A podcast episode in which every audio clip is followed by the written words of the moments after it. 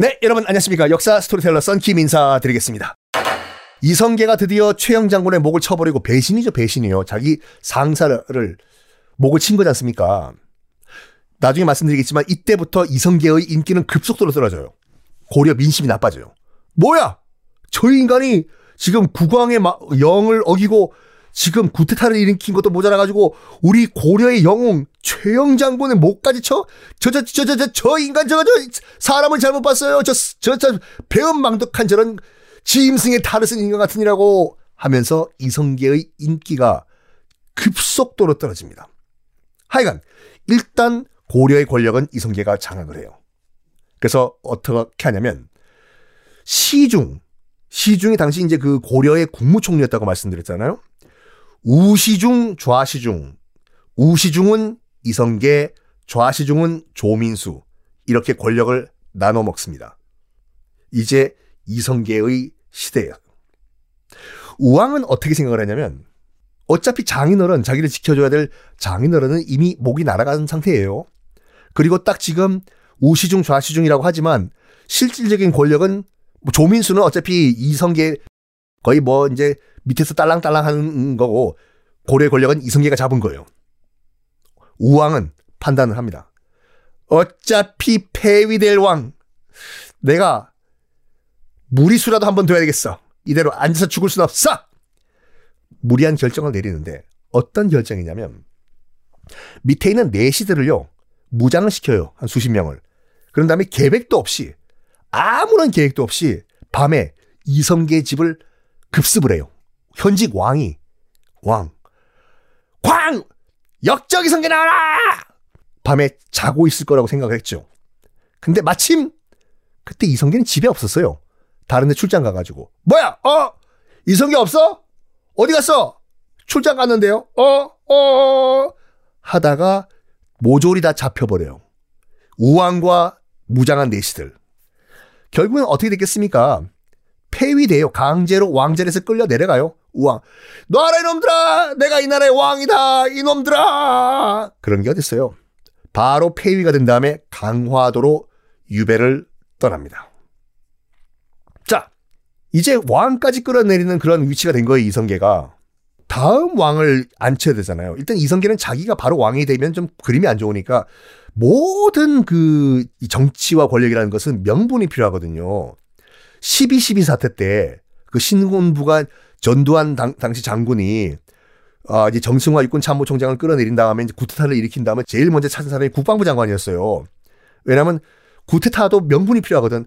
국방부 장관이 승인에 걸 사인을 해야지 뭐 서류상 완벽하니까. 하여간 명분이 필요해, 명분이. 바로 왕이 되면 명분이 없잖아요. 모든 게 다 step by step. 자, 다음 왕을 누구 시킬까? 음.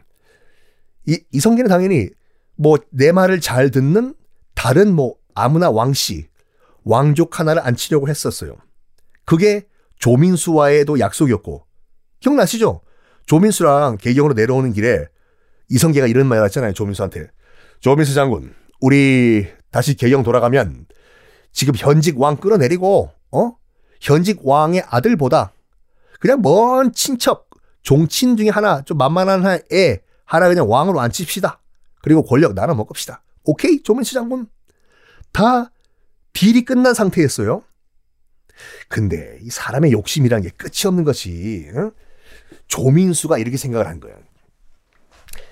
전쟁에서는 이성계가 어, 나보다 뭐 전투력은 뛰어나겠지만 정치 감각은 내 조민수를 못 따라올걸?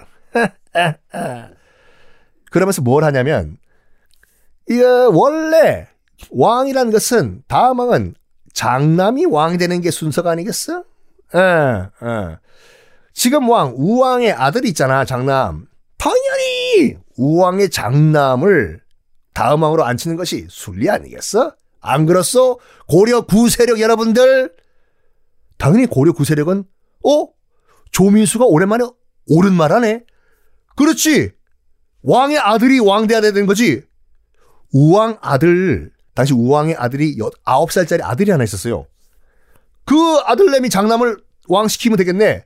그래서 전광석화 같이 우왕의 아홉 살짜리 장남을 다음 왕으로 앉혀버려요. 조민수가. 그것이 아홉 살의 왕위에 오른 창왕이었어요. 이성계는 뒤통수 맞은 거예요. 조민수 저거 어이구야 저 저 저 저 저 저 저 저 저 저 만만한 줄 알았더니 어이구야 우리 뒤통수를 치네 어? 야 이거 야 어떡하냐 이거 어떡하냐 큰일 났네 큰일 났어 이성계 세력 입장에서 봤을 때는 이거 엄청난 일이에요 왜냐면 이 조그만 아홉 살짜리 아 왕이 나중에 성인이 돼가지고 진짜 직접 통치를 하게 되면은 이성계와 그의 아이들은 뭐가 되냐면 역적이 역적. 자기 아버지를 끌어내린 다음에 강화도에 갖다 버린 사람이 이성계잖아요. 창왕 입장에서 봤을 때는. 그럼 나중에 창왕이 정말 집권을 하게 되면 이성계는 다 죽는 거야, 이제. 창왕이 나중에 컸다? 이성계와 이그 일당들, 뭐, 옛날 옛적에 우리 아버지 우왕을 강제로 폐위시키고, 어? 유배를 보낸 그런 인간들 아니야! 다 목을 쳐라! 이렇게 될 거 아니에요. 아, 이거 어떡하나, 어떡하나, 어떡하나. 어떡하나, 이거, 아, 야. 당황하지 말고, 당황하지 말고, 조금만 더 기다려보자. 조금만 더, 어? 아. 그때, 마침 정말 이 행운의 여신은 이성계 쪽으로 이제 그 웃어주고 있었던 것 같아요. 그러니까 이성계 이쪽 세력에게 역전의 기회가 될 수 있는 또 계기가 등장을 합니다. 그 계기가 무엇이었나? 최영의 그 친척이 있었거든요. 죽은 최영 장국의 친척에 친척인데 김저 정득후라는 두 명이 있었어요. 김저 정득후라는 두 인물이 최영의 친척이에요. 배 타고 강화도에 들어가서 폐위가 된 우왕을 만나봅니다. 어유 전하 얼굴 꼴이 정말 말이 아니십니다요. 밥은 작 제때 드십니까? 어뭐 뭐 뭐, 반찬은 제대로 나오나요? 어유 우왕도 얼마 쌓인 게 얼마나 많았겠어요. 그러니까 김저 정득후를 보자마자 그대를 보니까 정말 내 눈에 눈물이 나는구려. 어디 정말 나를 구해줄 만한 인물이 나라에 없어? 정말 나를 정말 다시 왕자리에 복귀만 시켜주면 그 사람 그 은인들에게는 부귀 영화를 누리게 해줄 건데 누구 없어? 아 맞다. 그때 우왕이 생각이 난 인물이 있었어요. 곽충보라는 인물인데 나름 우왕을 지지하는 인물이었어요. 당시에 우왕이 왕이었을 때 저기 저기 김저 정득후 이쪽 이쪽으로 와보시오. 지금 개경에 곽충보라는 인물이 있는데 나를 좀 따랐던 인물이요. 또 내가 이뻐라 했던 인물이고 정말 믿을 만한 사람이요. 가서 그 곽충보 무장이에요. 장군이었어요. 나름 그 군사력도 있었고 이 곽충보와 손을 잡고 이성계를 날려버리시오. 곽충보를 이용해서 이성계만 날려준다면 김저, 정득후 내가 꼭 잊지 않고 크게 내가 보상을 하겠어.